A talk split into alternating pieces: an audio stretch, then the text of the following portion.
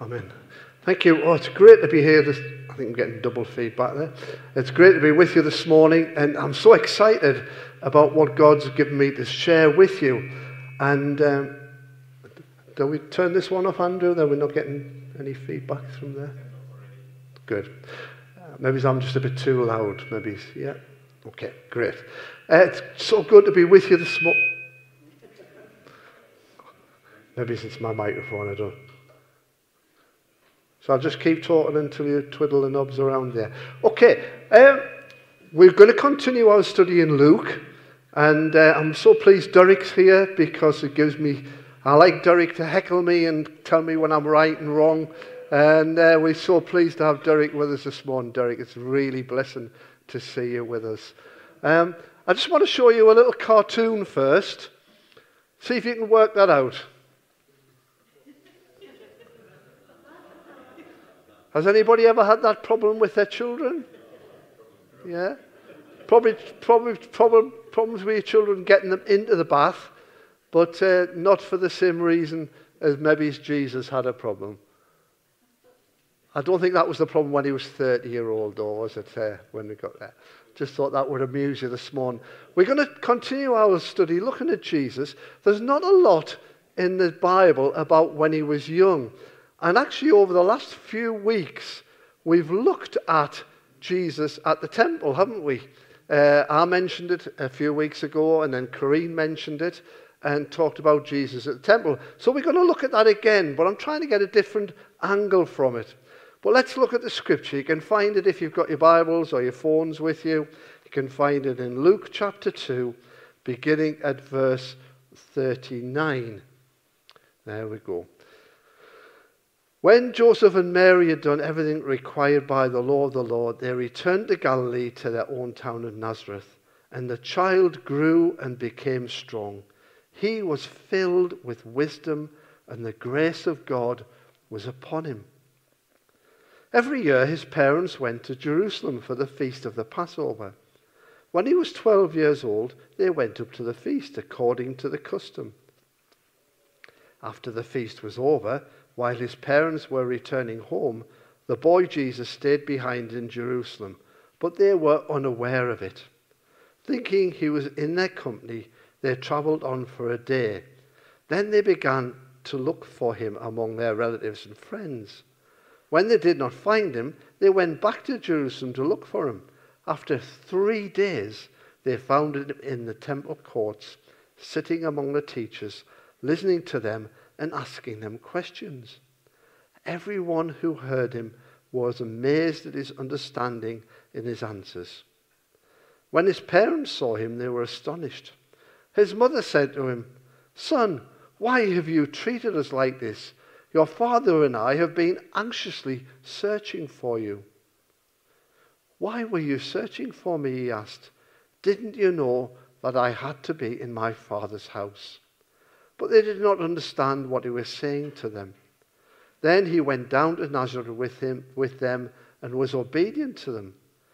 But his mother treasured all these things in her heart, and Jesus grew in wisdom and stature, in favor with God and men.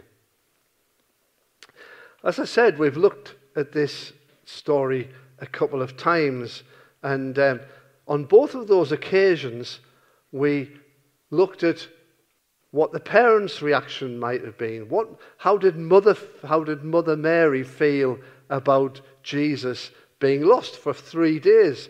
It's a long time. None of our children have ever been lost for three days. I think when they've got lost more than three minutes, we've gone into panic mode. Um, but for three days we got lost, and we've always focused on, well, how did Mary and Joseph feel about that? But I just want this morning to look at how did Jesus feel when he was in the temple? What was going through his head when he was there? And I want to suggest you that Jesus was torn between two worlds. He was torn between his earthly role as a 12 year old child and his heavenly role that was to come when he was 30. Now, I don't know at 12 whether he knew that was going to happen at 30. We don't know any of that information. But something tells me that he had an idea because when he was 12, they found him in the temple talking very wisely for a 12 year old to the leaders in the temple, asking questions and talking to them about scripture and the fulfillment of the Messiah coming. So when Mary asked that question to Jesus, were you not concerned that we would be worried about you? Jesus was in a torn position, wasn't he? He was torn between being a 12 year old and caring for his parents, and being a 12 year old, but knowing that he was the Messiah and he had all this wisdom already beginning, because it says he grew in wisdom. Not sure if he was there, as I said, but he grew in wisdom about what was coming. Hence the words his mother said to him, Son, why have you treated like this? And Jesus' reply was, Didn't you know that I had to be in my Father's house? Now, another translation says, Did you not understand when he was saying to them that I am to be about my Father's business? I am to be about my Father's business. Now, there's not a lot, uh, sorry, in the, we are to be in the world, but not part of the world. Uh, it's a phrase we often hear in a Christian subculture where, as Christians, we're to be in the world, but not part of the world. That means not obeying, not following the world's lead as to what makes things good and bad.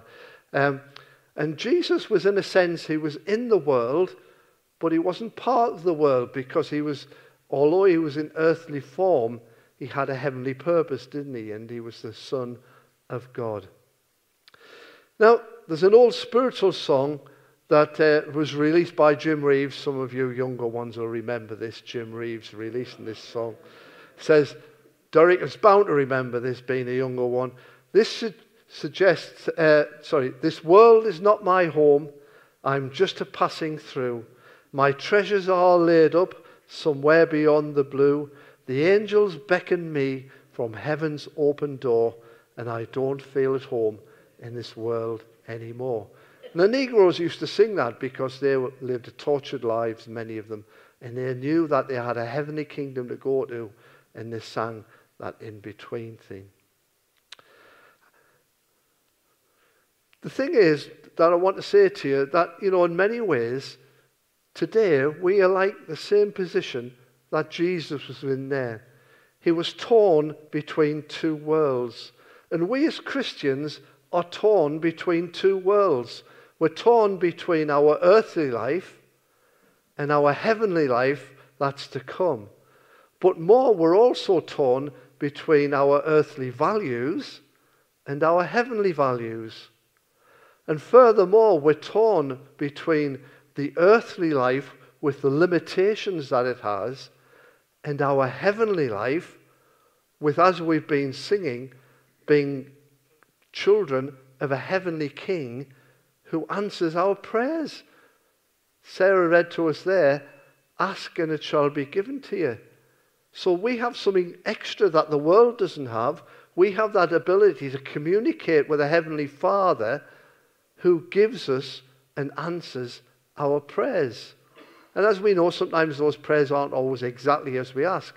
But it says if we ask anything in the name of the Father and the name of the Son, and it's within the Father's will, He'll grant our prayers. He's a miracle worker, a miracle worker in our lives. Heather and Corrine have reminded us over the last couple of weeks that believing changes everything. And sometimes we're not living our lives, often we're not living our lives believing that God can change things, believing that things can change. We've talked about the value of prayer. I believe each one of us needs to go about our Father's business. Do we realize that every day we're called to be in the world, but to be going about our Father's business. Yeah? Sometimes we, you know, we might be able to do that when we're at church on a Sunday. We might be able to do it a bit when we're in the home. But often when we get in our workplace, Are we going about our Father's business? Do we realize that we're called to go about our Father's business? We, they sound like they're having a good time in there. Jesus, in his human form, would accomplish nothing at all without the Holy Spirit's power. It was only when he prayed and he sought God and the Holy Spirit was able to move and, and carry out the things that Jesus did when he was on earth. We need to believe and remember that all authority is given to us when we pray, believing in the will of the Father. Our Father, who art in heaven, hallowed be thy name. Thy will be done on earth as it is in heaven. Right? So we've got to, how many times have we said that? Not really responded and followed it through. So where do we start? Where do we start with that? We can begin by praying and believing God will answer. When I started, I said that we were going to look at the story of Jesus being left in the temple from the point of view of his parents. We need to look at it from Jesus' point of view. When we see that we're in the world being called to be our father's about our father's business and believing changes everything, our response should be some sort of world changing action. Yeah? Will you agree? We need to respond by doing something that God intervenes in, that God's maybe is already working in, and change the world. So this morning I want to do something entirely different. It might mean, sadly, or goodly, or well, or that you step out of your comfort zone a little bit to do this. So, what I'm going to ask you to do is I'm going to ask you on your bit of card to write down those people who are on your heart to pray for. Now, it might be a family member who's used to come to church but has lost their has either lost their faith or their faith's gone cold. It might be somebody you work with who just needs your prayers this morning. So it might be anybody at all who you feel needs your prayers. Right? So just two or three people, perhaps, or just one person, could ask you to write down on a card. Those people who are watching at home, if you're able to get uh, some paper and you'd like to write it down, or if you'd just like to keep in your mind those people who you're thinking about this morning. Okay? If you could just all do that for the next, that's the, that's the easy bit. Okay. And looking around, I don't think there's probably anybody who hasn't got somebody on their card. That, uh, unless, Paul, did you not get a card there? I've got a one here spare. I'm sure somebody will give you a pen. Did anybody else not get a card? Yeah, it looks like everybody's just about done that. And, and what we're going to do first of all is Tim's going to come up and he's going to pray for those people at home who have written or got names in their minds. Father, we, we pray for those who are at home today. We pray for those who right now are, are watching us on the live stream or maybe are watching us in a few days' time or a few hours' time and watching this back. Lord, as they, they join us uh, over the internet, I pray that you might bless them and that your spirits might be with them.